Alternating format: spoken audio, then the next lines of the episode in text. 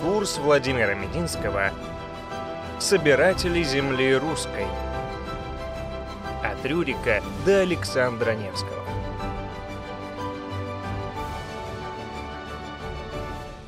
Дорогие друзья, добрый день. Мы начинаем новый и очень необычный проект рассказов из русской истории, поскольку эти рассказы теперь будут, по крайней мере, поначалу, не только и не столько о людях. Сегодняшняя наша встреча, наша беседа называется Александр Невский, но на самом деле посвящена она будет другому. Что было до Невского от самого-самого начала? И что представляла из себя наша земля к моменту кончины легендарного Александра Невского?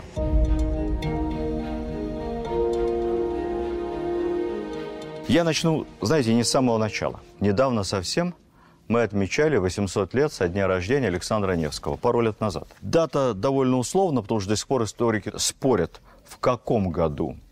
В 1221 или в 1220 родился молодой князь Александр Ярославич, прозванный Невским сильно позже.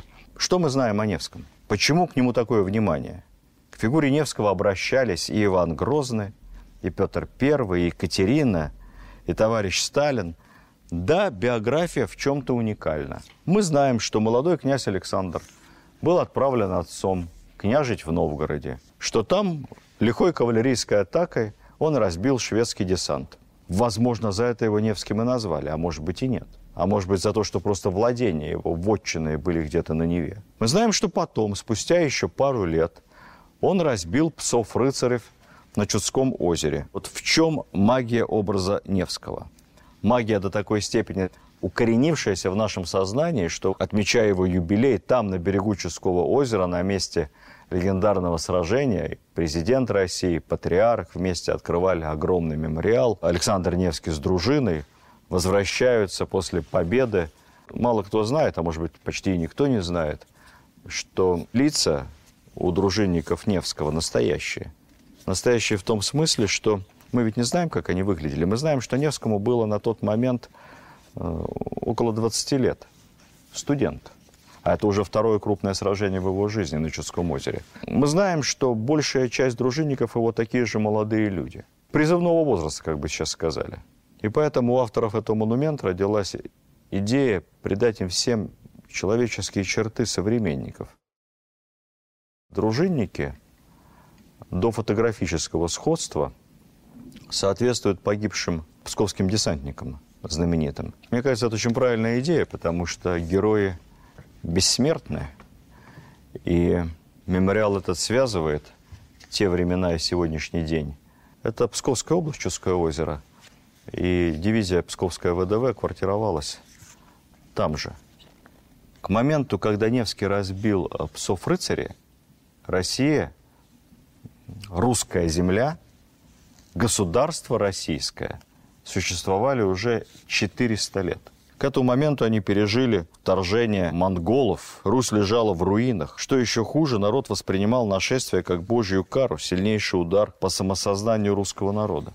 А что было эти 400 лет? Какие-то ключевые слова и ключевые цифры буду вам прямо писать, чтобы вы их запомнили.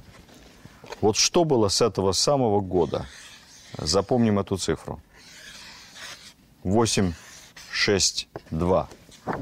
862 год от Рождества Христова. Условное рождение русского государства. Помните, что произошло? Новгородцы, согласно легенде, призвали княжить Рюрика, викинга, нормана или варяга. Это может быть одно и то же, а может быть и разное. Давайте поэтому, знаете, как в кино, сделаем такой флешбэк назад и посмотрим, как, откуда шла русская земля. Но для этого нам надо с вами выстроить логику повествования. Если здесь у нас Невский, то как он связан с Рюриком? Я не буду вам перечислять все колена, но давайте все-таки основные бренды истории Древней Руси вспомним. Начнем обратный отсчет. Всеволод – Большое гнездо. Всеволод – Большое гнездо. Знаменитый в русской истории Владимирский великий князь. Это дедушка Невского. Невский его внук. Всеволод Большое Гнездо – это сын Юрия Долгорукова, легендарного основателя Москвы. О нем я тоже еще расскажу. Таким образом, Невский – правнук Юрия Долгорукова, памятник которому стоит у нас перед зданием мэрии на Тверской. Красивый князь на огромном боевом коне простер свою руку и куда-то там показывает. Далее. Юрий Долгорукий, этого тоже вы все знаете, был сыном Владимира Мономаха. Шапка Мономаха, слышали, наверное. Легендарный головной убор, используемый для коронации всех русских царей вплоть до Петра Первого. Точно знаем, что был такой человек Ярослав Мудрый. А вот Мономах – внук Ярослава Мудрого. Сегодня Ярослава Мудрого фактически приватизировала а, украинская историческая наука. Он там на деньгах украинских изображен, национальный герой Украины, главный украинский князь, улицы, площади, памятники Ярославу Мудрому. Ну, что его связывает с Украиной? Только то, что он был великим князем киевским. Конечно, если бы ему сказали, что он является основателем украинской державы, он бы не просто удивился, он бы даже не понял, о чем идет речь. С этого момента начинаются легенды. Потому что при Владимире Мономахе написана главная летопись, или правильно говорят историки, летописный свод, собрание летописи, повесть временных лет. Она составлена при Владимире Мономахе. И, конечно, имеет определенный политический подтекст. Все-таки монахи понимали, кто главный, на чьи деньги существуют монастыри, кто является главным как бы, спонсором и политическим заказчиком исторических трудов, поэтому называть повесть временных лет абсолютно объективной истиной, конечно, невозможно. Но вот от повести временных лет и дальше вниз – это более-менее правда. А от повести временных лет дальше вверх, в сторону Рюрика – начинаются легенды. Летописцы записывали устные сказания, былины, как-то там сверяли византийские источники, подгоняли одну дату под другую. И тут мы ступаем с вами на очень-очень тонкий лед. Но Ярослав Мудрый, тем не менее, дедушка Владимира Мономаха – это историческая фигура. Кто был отцом Ярослава Мудрого? Как кто? Владимир Красносолнышко, легендарный креститель Руси легендарная. Вот памятник Владимиру стоит у Кремля. Прекрасная благоустроенная площадка, а также можно пройтись пешком, посмотреть на барельефы, где описаны исторические события той эпохи. Отец Владимира Святослав, храбрейший славянский полководец, русский язычник. Святослав, согласно летописям, сын Игоря, а Игорь – сын Рюрика. 862 год. И Рюрик приглашен на княжение в Новгороде, основал, выступил основателем древнерусского государства. И вот дальше. Сын его Игорь, внук Святослав и далее вплоть до Невского. Это все прямые родственники. Дальше начинаются загадки русской истории – а был ли Рюрик, чтобы все-таки наш рассказ о том, откуда взялась русская земля, был совсем полным? Сделаем более глубокий флешбэк. Посмотрим на то, что было до 862 года на нашей земле, где по легендам Рюрик сотоварищи основали первое русское государство.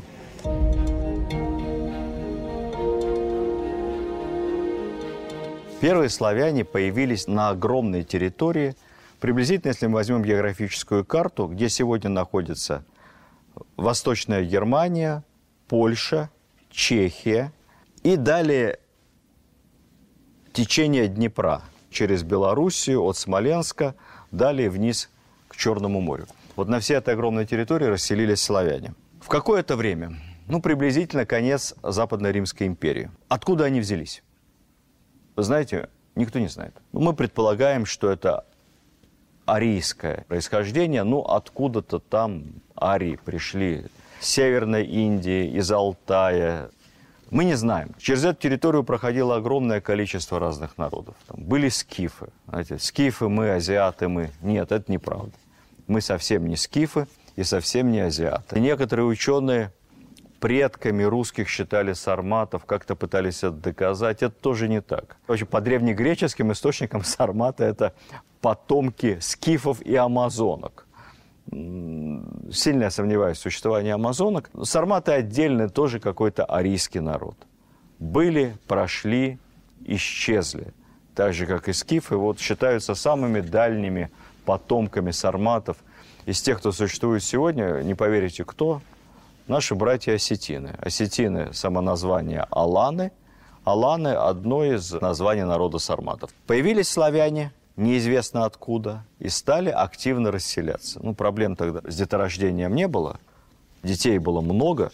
И вот славяне идут на север, на северо-восток, в сторону Новгорода, в сторону земель, занятых разными финно-угорскими народами, идут на юг, занимают все большую и большую территорию – что означает слово «славяне»? Две основные версии. Древнеиндоевропейского корня от понятия «слово», то есть славяне – те, кто говорили на одном языке, чье слово мы понимаем.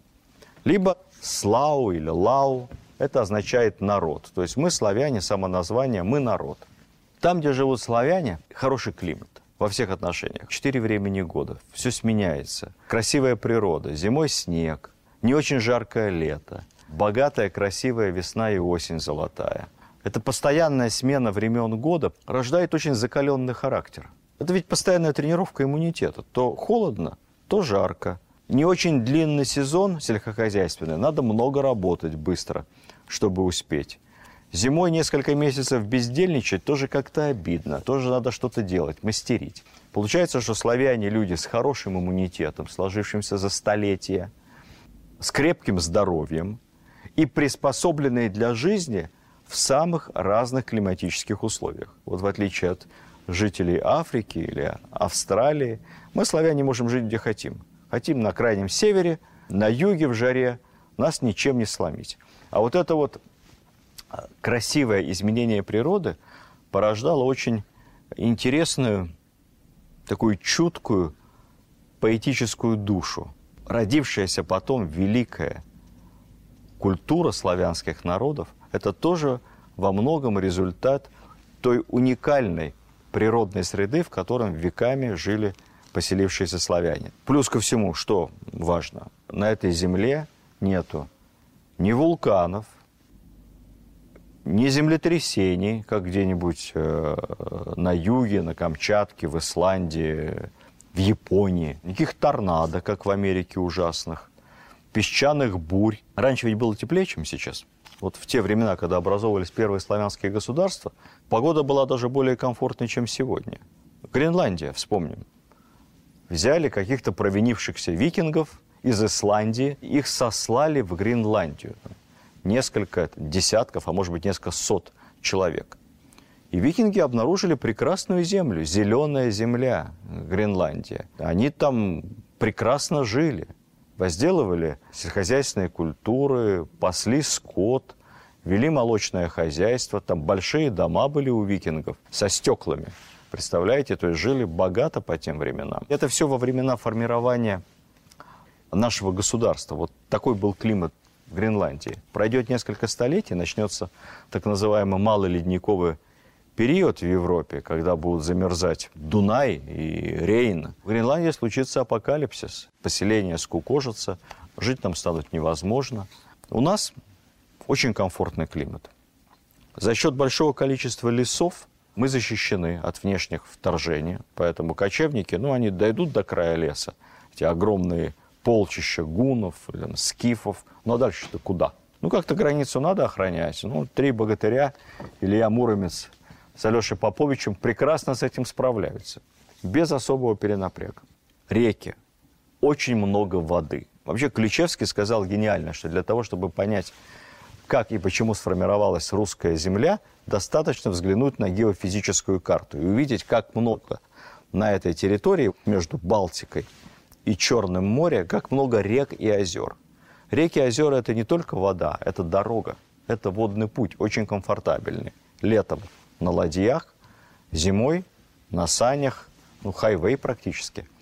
Это имело потом свои минусы в дальнейшем, потому что камня-то у нас нет, каменные дороги строить неудобно, дорого, ну нет рабского труда плюс еще ко всему, как в Древнем Риме, дешевого. Поэтому с дорогами в России были проблемы. Но ведь и необходимости особой строить дороги долгое время не было. Потому что очень удобно. Рек много, озер много, все друг с другом переплетены. Это водно такая кровеносная система. Ни по одной каменной дороге ты не разовьешь такой скорости, как по зимней трассе. Знаете, как цари ездили на Богомолье уже в последующие годы в свою Звенигородскую вотчину, Звенигородский монастырь из Кремля? Доезжали, вы не поверите, часа за полтора до Звенигорода. Вот прямо из Кремля выходили, садились в запряженные тройками сани и по Москве-реке, как по Рублевке сегодня, по прямой с бешеной скоростью, полтора-два часа ты в Звенигороде. Все.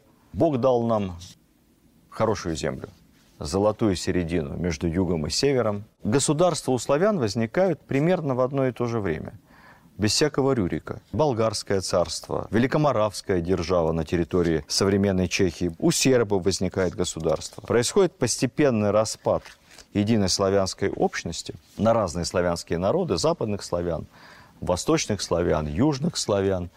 И все это без всякого участия каких-то викингов. Кто смотрел сериал «Викинги», примерно в это время образуются державы викингов. Рагнар Ладброк. В переводе, что означает «кожаные штаны», берет штурмом Париж и создает легендарное государство викингов. Хотя государством это можно назвать с большой натяжкой. Распадается держава Карла Великого и образуется предгермания, это Восточная империя франков, и предфранция, западная держава франков в это время. В Англии эпоха семи королевств. Семь королевств это придумал не Джордж Мартин в «Игре престолов». Семь королевств – это легендарные королевства Мерсия, Сассекс, Уэссекс, там, Нортумбрия и так далее. Вот эти семь королевств, они постепенно объединяются. Кстати сказать, вот другой сериал тоже популярный, а, такой антивикинги, называется «Последнее королевство». Он показывает те же самые процессы, только не со стороны норманов-захватчиков, а со стороны жителей Англии, потомки римлян, бритов, пиктов, саксов, германские народы, англов, ютов. В это время образуется первое государство, о котором мы слышали. Это, опять же, напомню, 862 год. Вот он. На территории, заселенной славянами, масса славянских племен. Их имена я могу вам перечислить, вы их никогда не запомните. Но что-то, возможно, у вас в памяти всплывет. Вятичи, Кривичи, Славяне, Поляне, Древляне, Дреговичи и прочее, прочее. Надо знать, что они не были племенами. Это фейк исторический. Племена – это у индейцев в Северной Америке. Ну, может, в Африке где-то племена. У славян это называлось, западная историческая наука называет это корректно чивдом, вождество. Это очень организованная структура, практически протогосударство. Отличается от государства только тем, что нету платного аппарата насилия. То есть, если надо наказать преступника какого-то, этим занимаются мужчины, которым это поручат. То есть нет полиции, нет оплачиваемой армии, а все остальное как в государстве. Есть и определенного рода налогообложение, сбрасываются в общую кассу. Никакой такой отсталости не было. Поэтому, когда сюда пришел Рюрик, если он пришел, протогосударственное образование здесь точно существовали. Классическую версию я вам напомню. Рюрик прибыл на Русь с братьями двумя, Синеусом и Трувором. Кто такие Синеус и Трувор? Синеус какой-то викинг с синими усами. Знаете, как у Мела Гибсона в «Храбром сердце» модно было северянам синей краской раскрашивать лицо – Тут же другие историки это опровергнут и посмеются, потому что на староскандинавских наречиях Синеус и Трувор – это не имена собственные. Это может означать сотоварищи, то есть прибыл Рюрик с сотоварищами своими. Вообще рассказ о Рюрике целиком взят из той самой древнейшей летописи, повесть временных лет, которая была составлена, древнейшая из сохранившихся у нас наиболее подробных летописей, была составлена при Владимире Мономахе. Подлинника ее нет. Подлинник исчез. Есть две копии, два списка так называемых. Тексты этих списков, более поздних, разнятся. Историки берут за веру только те тексты, которые совпадают.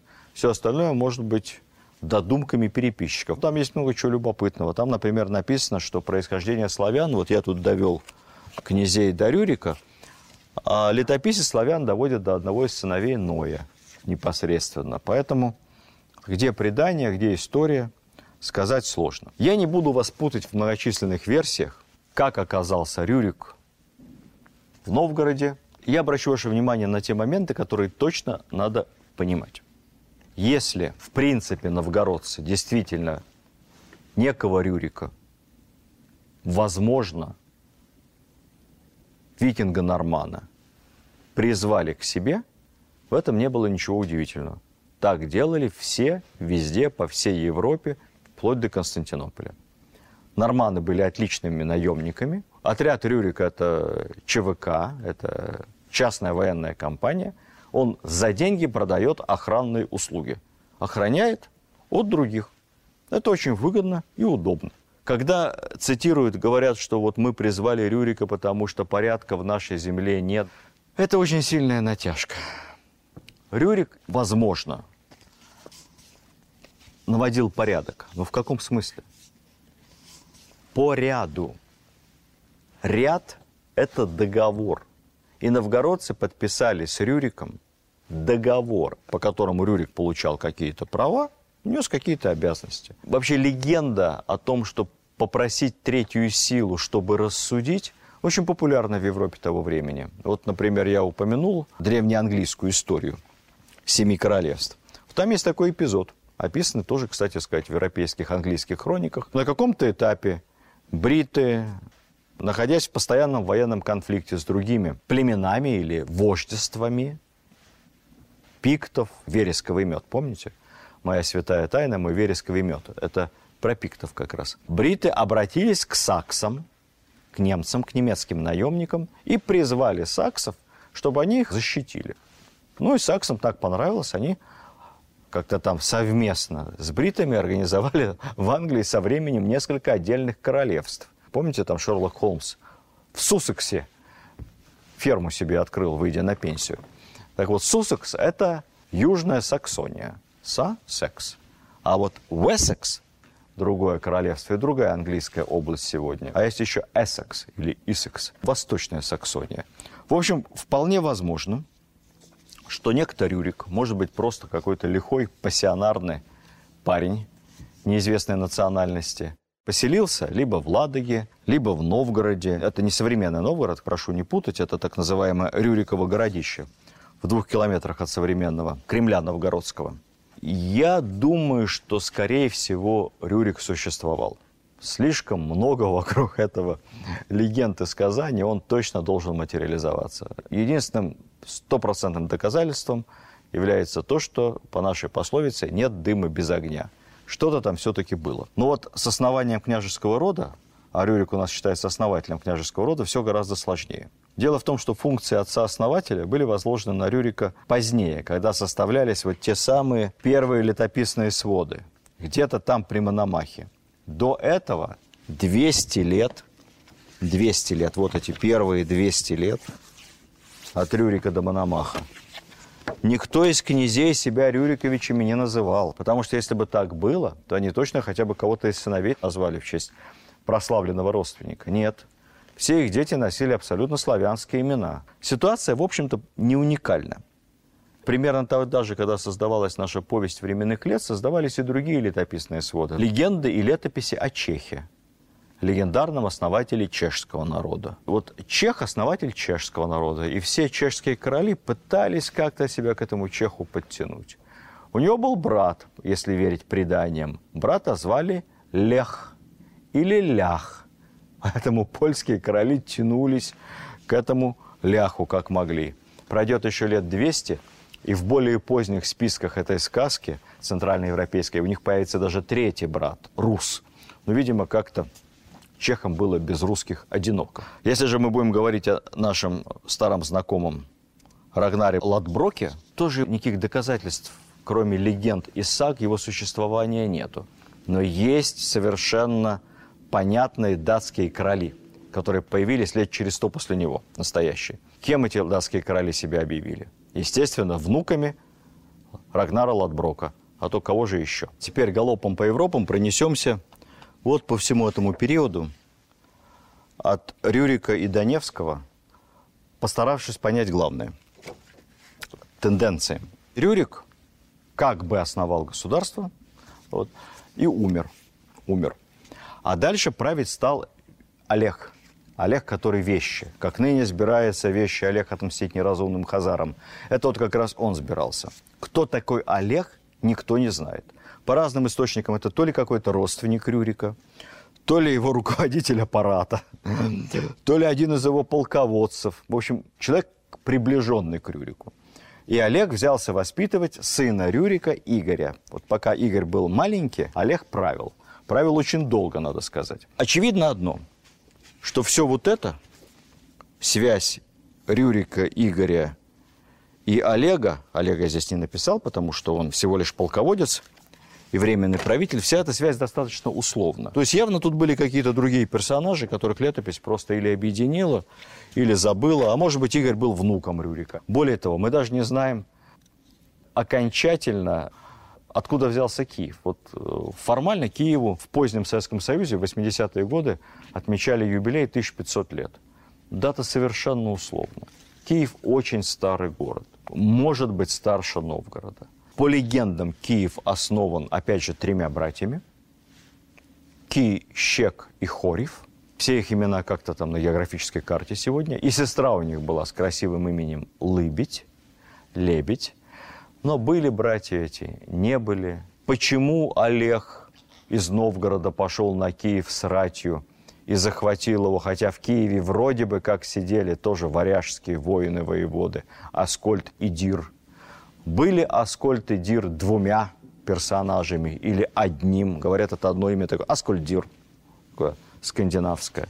Важно то, что государство на территории Древней Руси сформировалось самым естественным образом, без всякого сверхусилия со стороны пришельцев. Так же, как формировались государства естественным образом в Чехии, Польше, Сербии, Болгарии. Это был естественный процесс. Нужен был этот укол адреналином в виде пришествия варягов. Да и без них бы все было. А может быть, их и не было вообще. До сих пор были одни легенды. А дальше будет все больше и больше людей. Людей, которых надо помнить, знать, которыми надо гордиться.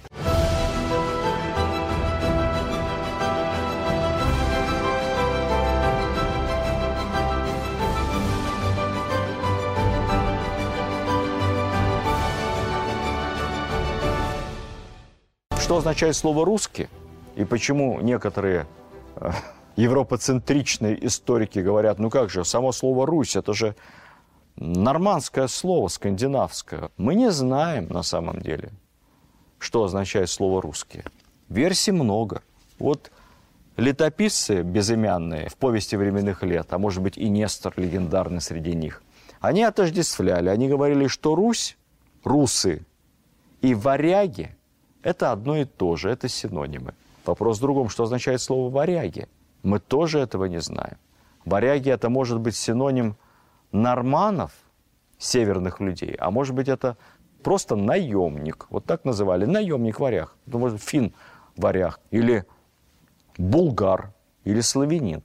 А что означает слово «русский»? Есть версия. От скандинавского «грибцы», «роудсмен». Эта версия была популярна в XIX веке, потом ее опровергли. Не нашли в старошведском языке явного происхождения от слова «грибцы». Нашли в финском, но мне как-то кажется странным, что славяне вдруг взяли самоназвание своего государства от финнов, живших далеко, где-то там в лесах на севере.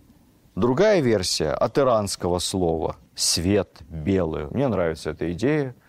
Свет, добро, солнце. Что-то в этом есть такое позитивно-арийское. Есть очень романтическая версия происхождения слова «русский» от понятие вода-река. Много рек в Европе э, восточной, которые называются Рось, Русь. То есть какое-то, видимо, одно понятие, объединяющее вода, озеро, влага, река и Русь. Это вот люди реки, люди воды, жили вдоль рек. Ну, это точно лучше, чем страна грибцов, страна рек. А есть версия, ее продвигал в свое время Михаил Задорнов. Некоторые ученые ее действительно придерживаются, что это самоназвание племени Руссии. Руссии – это славяне, которые жили на острове Рюген в Балтике, по-моему, сейчас Германия. Там действительно были славянские поселения. Славяне занимали значительную часть Германии, Саксония, где Дрезден. Это очень славянские земли изначально. Потом саксы славян потеснили. Ну, славяне спокойно себе ушли на восток, слава богу, там земли немерено, но не резать же насмерть друг другу глотки из-за какой-то там межи. Всем нашлось свободного пространства. Ломоносов сам придерживался версии, что русские – это от пруссов. Пруссы – это балтские племена, и вот русские и пруссы – в этом есть что-то общее. Пусть останется загадкой. Вы знаете, откуда произошло, то ли мы русские, то ли мы белые, то ли солнце, то ли свет, то ли живем на реках, а может быть еще и неплохо гребем Хотя птица-тройка мне нравится больше как-то. Это более русское средство передвижения. Главное, что мы русские. А откуда произошло слово, пусть каждый думает, как хочет.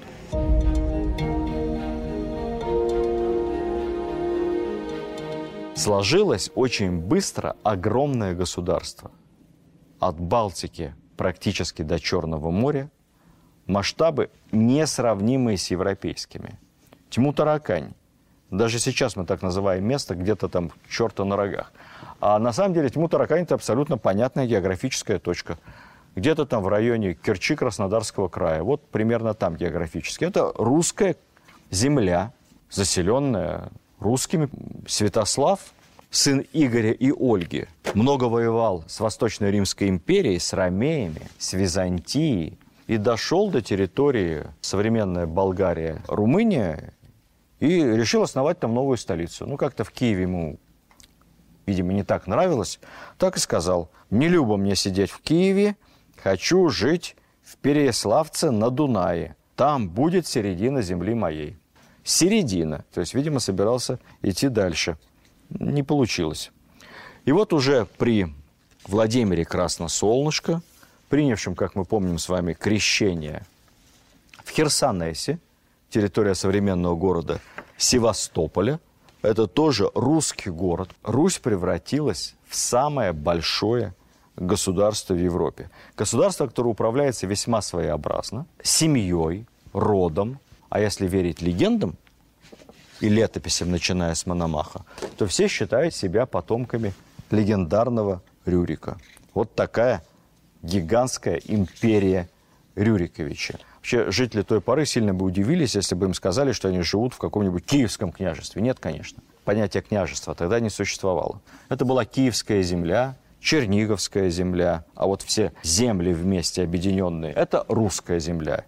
Единое, большое, русское, такое конфедеративное, как бы сейчас сказали, государство. Князь Игорь, в слово о полку Игорь, вы помните, восклицал «О, русская земля, уже ты за холмом. Тогда не было границ, столбики не стояли. Вот он пересек границу русской земли, где-то она там за холмом.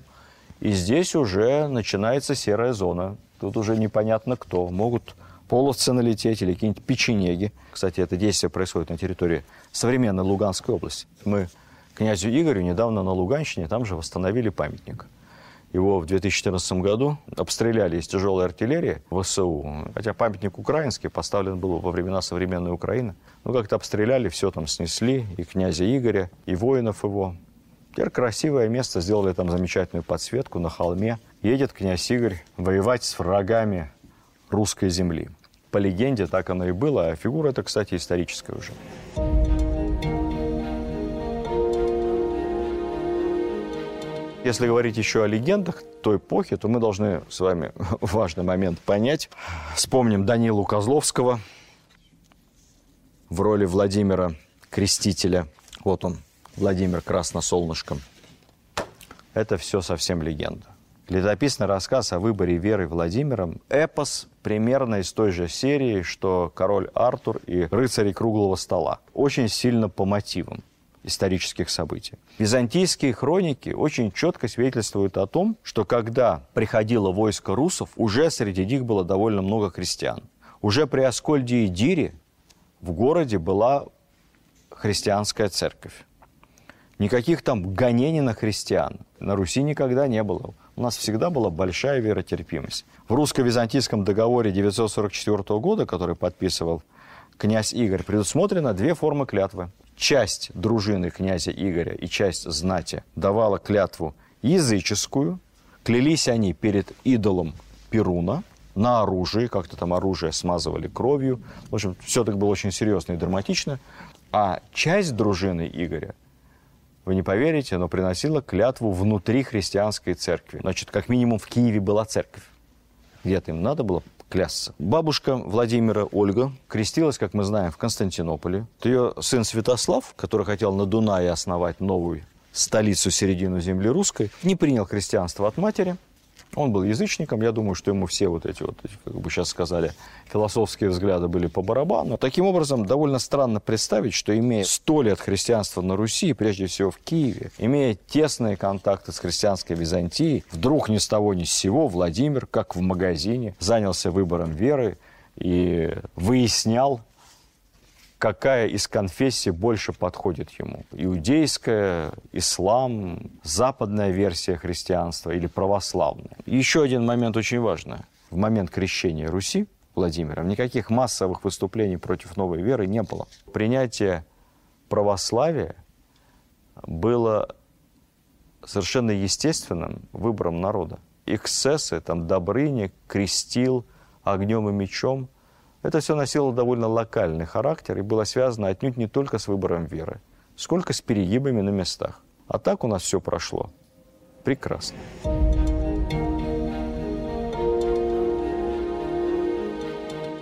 Примерно в IX веке образуется и очень быстро расширяется первое древнерусское государство. Первое из известных нам на сегодня. Это древнерусское государство, которое управляется коллективно родственниками, которых мы называем сегодня Рюриковичами. Киев – главный город на Руси, потому что в Киеве находится резиденция главного из князей, самого старшего по положению.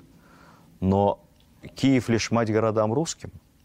Городов этих очень много – Иностранцы называют нашу страну Гордарикой, страной городов. Тут и Смоленск, и Новгород, и Псков, и Ростов, и Суздаль, и Чернигов. Сотни городов. Города торговые. Киевской Русью как мы привыкли в школе. Эту территорию назвали только в XIX веке. И название это придумали историки. Первым его использовал Сергей Соловьев, который решил как-то территориально разграничить Русь Киевскую Черниговскую и Ростовскую. Примерно то же самое делали и другие профессиональные историки XIX века. Потом у понятия «Киевская Русь» появилась функция хронологическая. Так стали называть период истории, когда столицей был Киев, вплоть до момента раздробленности. Украинские историки, в первую очередь Грушевский, который выдумывал, зачастую высасывал из пальца какую-то отдельную историю Украины, он произвел подмену понятий. Киевскую Русь как такое хронологическое географическое понятие обозвал киевским государством. Ну а потом краткий курс истории партии, краткий курс истории СССР. Ну что школьникам голову забивать? Решили упрощенно так и написать. С начала X века Киевское княжество славян называется Киевской Русью. Краткий курс истории СССР, 37 год, страница 13. Не называлось княжество славян Киевской Русью. Никогда. Называли они себя «русская земля». Проблема в другом, что в том же учебнике появилось еще одно упрощение. Русское национальное государство, я цитирую, появилось лишь при Иване III, страница 32. И что получается? А получается, что киевское государство отдельно, древнее – а потом при Иване III, через сотни лет, где-то в Москве, в Дикой, на северо-востоке, появляется русское государство. И это две разных страны. Вот тут товарищ Сталин упустил момент. Это очень неправильно. Никакого киевского государства не было. была русская земля. От Балтики до Черного моря, до Тьмутаракани, от Карпат до Владимира, Рязани, Москвы, Костромы. Это все была единая русская земля. В 1237 году на Русь двинулась огромная рать. Ну, мы помним с вами Чингисхан, пассионарный взрыв где-то там в монгольских степях и пустынях. Там завоевания тоже были идеологически обоснованы. Он ведь хотел создания единой державы, такого однополярного мира, такой сверхдержавы чингизидов, самого безопасного мира в истории, где девушка может пройти с серебряным блюдом или с золотым от края до края, от моря до моря, и никто не покусится ни на ее девичью честь, ни на блюдо. Вот такая была сверхидея Чингисхана. Сверхдержаву он создал. В этом государстве девушке было лучше из дома не выходить, если жить хотела. В 1237 году на Русь двинулась огромная рать внука Чингисхана, Батыя. Все главные города, кроме Новгорода, куда монголы не дошли, были разграблены. Не устоял ни Китай, ни Хорезм, ни Венгрия, ни Польша. Русские земли попадают в зависимость от Орды. А позднее, поскольку Монгольская империя очень быстро распалась на части, Россия оказалась в зависимости от ее осколка, Золотой Орды. Что важно нам знать и понимать. Иго монгольского не было. Была политическая зависимость Руси от Орды. Вся власть оставалась в руках местных князей. Суверенитет этих князей ограничивался, но сохранялся. Какие права получили правители Орды? Во-первых, они утверждали русских князей на столах как говорили. Сейчас говорят на престоле, тогда говорили на столе. То есть в руках Орды были кадровые решения. Кто из князей сохранит или не сохранит власть в том либо ином княжестве. Они получали так называемый ордынский выход, то есть налог, дань. Дань была фиксирована. Ну, поначалу грабили все, что могли, но потом договорились. И эта дань, этот выход стал фиксированным, по сути, своего рода вмененный налог. Третье. По требованию Орды русские князья должны были оказывать военную помощь. Как правило, посылая отряды в составе ордынского войска. От этого третьего требования русские уклонялись как могли. Участие русских князей в военных походах монголов было на самом деле минимальным. Объективно объяснялись, но людей нет. Мало, населения не хватает, армии у нас маленькие, территории огромные. Вы лучше нанимайте там где-нибудь в Средней Азии себе бойцов. Или среди тюрков. Там народу побольше, и сделать это легче. Главным последствием ордынского завоевания было не столько зависимость, сколько учиненный во время нашествия погром. Гибель дружинников, ремесленников, строителей, увод в рабство специалистов, как бы сейчас сказали, разрушение городов, упадок. Погибло во время нашествия и больше 90% письменных источников, летописей, разного рода грамот. Все это сжигалось, уничтожалось. Восточные и центральные земли Руси, которые признали ордынскую зависимость, стали ее вассалами. Те земли, которые на какое-то время вроде бы смогли сохранить свою автономию, неизбежно со временем стали подпадать под зависимость уже от западных соседей. Резко выросшего Великого княжества Литовского и Польши. И, в общем-то, на самом деле неизвестно, что еще было хуже. Невский внук Всеволода Большое Гнездо. Его отец был женат трижды. А последний раз по легенде на ханской принцессе, хотя, опять же, это легенды. Поэтому кто мать Александра Невского, честно говоря, мы толком не знаем. Безусловно, он ассоциируется у нас с актером Черкасовым из замечательного фильма Эйзенштейна «Ледовое побоище», помните? Когда Михаил Ром спросил Эйзенштейна, как ты будешь писать сценарий фильма, ведь в летописях о нем лишь пара страничек. Эйзенштейн улыбнулся и ответил, это-то и замечательно, потому что все, что я придумаю о Невском в процессе написания сценария, и станет настоящей историей.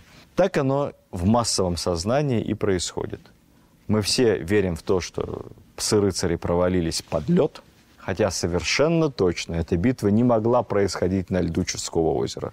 Рыцари могли лишь по льду перейти на землю – и где-то сразиться с нашими на берегу. Если бы сражались на льду, то под лед бы, скорее всего, провалились и рыцари, и наши дружинники. Профессиональная дружина Невского была настолько отлично экипирована и вооружена, что, по сути, ничем не уступала в этом отношении псам-рыцарям. И весили они немногим легче на самом деле. Поэтому тоже бы ушли под лед. Никто на льду не сражался. Ну, а съемки-то, как мы знаем, вообще с вами проходили летом на Мосфильме, где-то в пруду.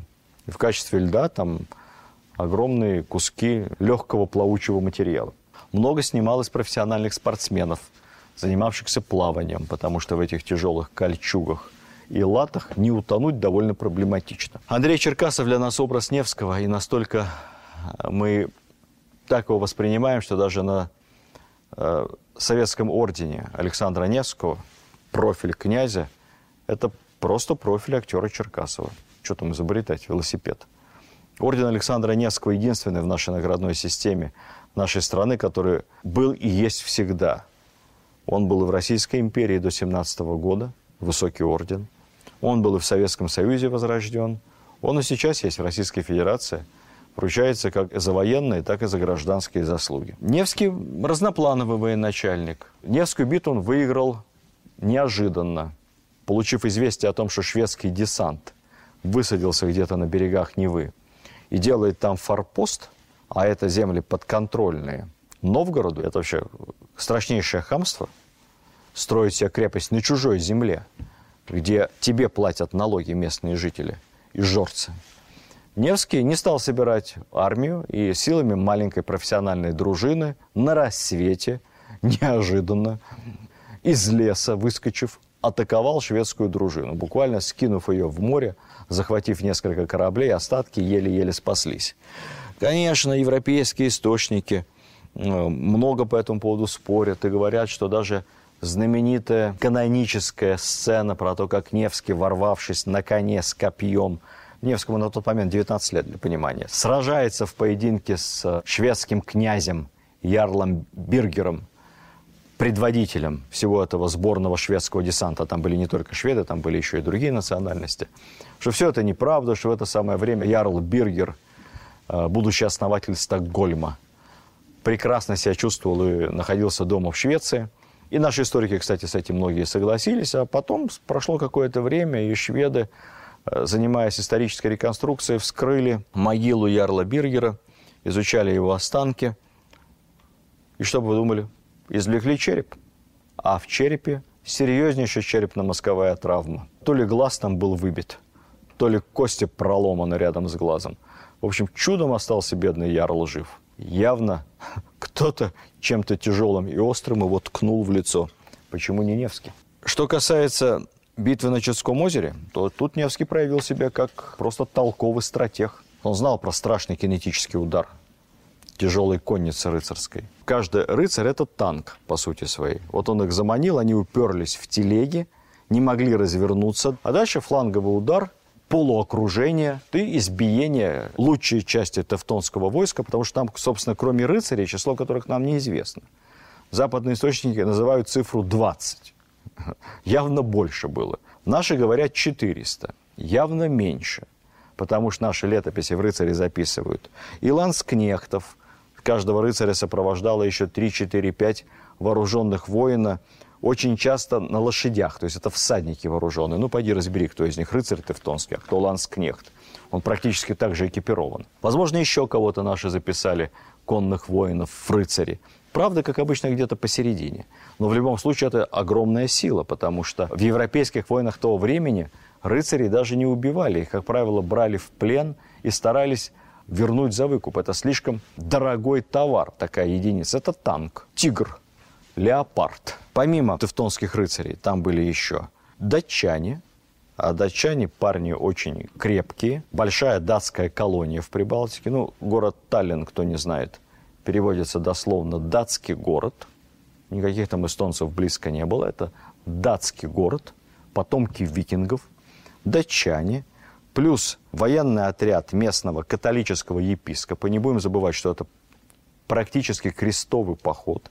Ну и многочисленные племена эстов, финнов тоже вполне себе боевые единицы. Невский потом много воевал. У него была блестящая а, кампания в Литве. Ну, мы как-то считаем несерьезным. Русь воюет с Литвой. Но тогда и Русь была другой, и Литва была совсем другой. А Невский в этой войне одержал много замечательных побед. Давайте сейчас задумаемся о другом. Задумаемся о политических альтернативах, которые были у Невского.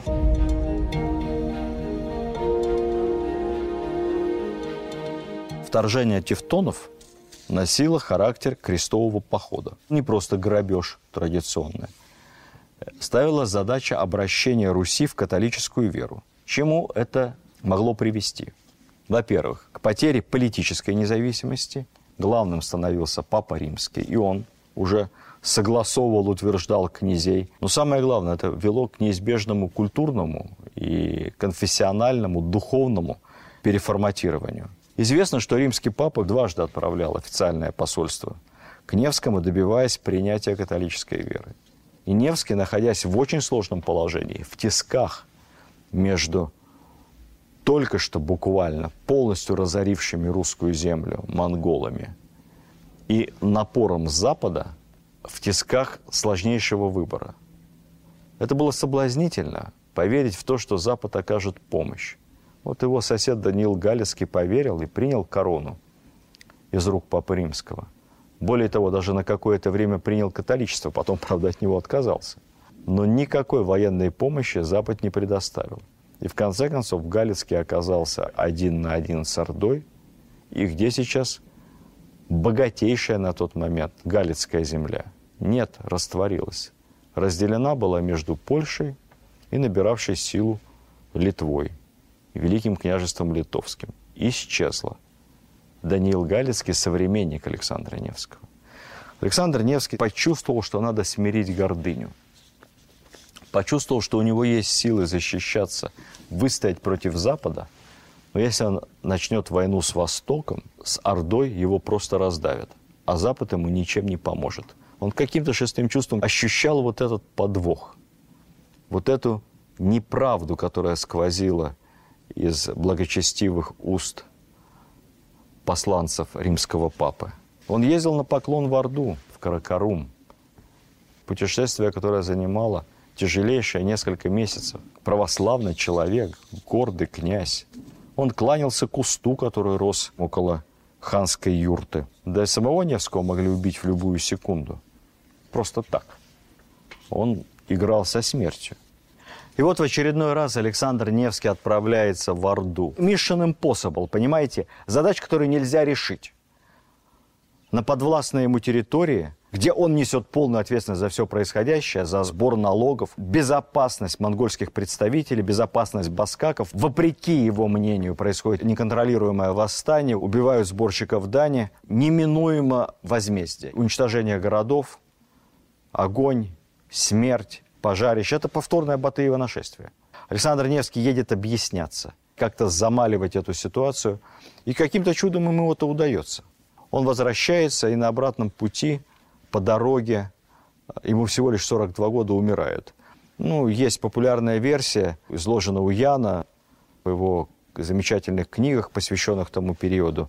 Там Чингисхан, помните, хан Батый к последнему морю, что Александра Невского отравили. Не знаю, я не вижу этому никаких доказательств, потому что нет логики, зачем было монголам убивать Невского, они ведь обо всем договорились уже. Ну, видимо, что-то произошло, что мы уже никогда не узнаем.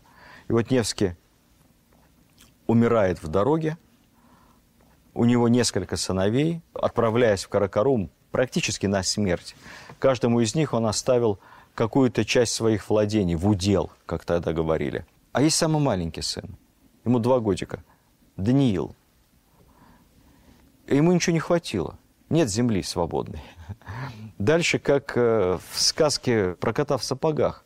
Одному старшему мельница, второму поля, там, третьему дом – а самому младшему что? А младшему кот в сапогах.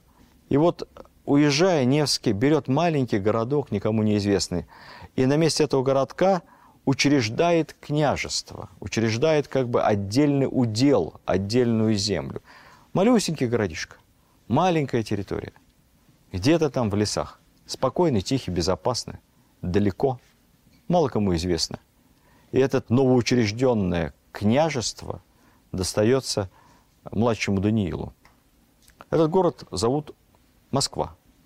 И с тех пор все московские правители, вплоть до Ивана Грозного и царя Федора Иоанновича, это прямые наследники Александра Невского, которые положили свою жизнь, которые положили все свои силы на собирание вокруг Москвы земель, на воссоздание растерзанной, растоптанной монголами, разорванной между монголами, тевтонами, Литвой, Польшей, рассыпавшейся русской земли, которые начали веками собирать эту землю обратно.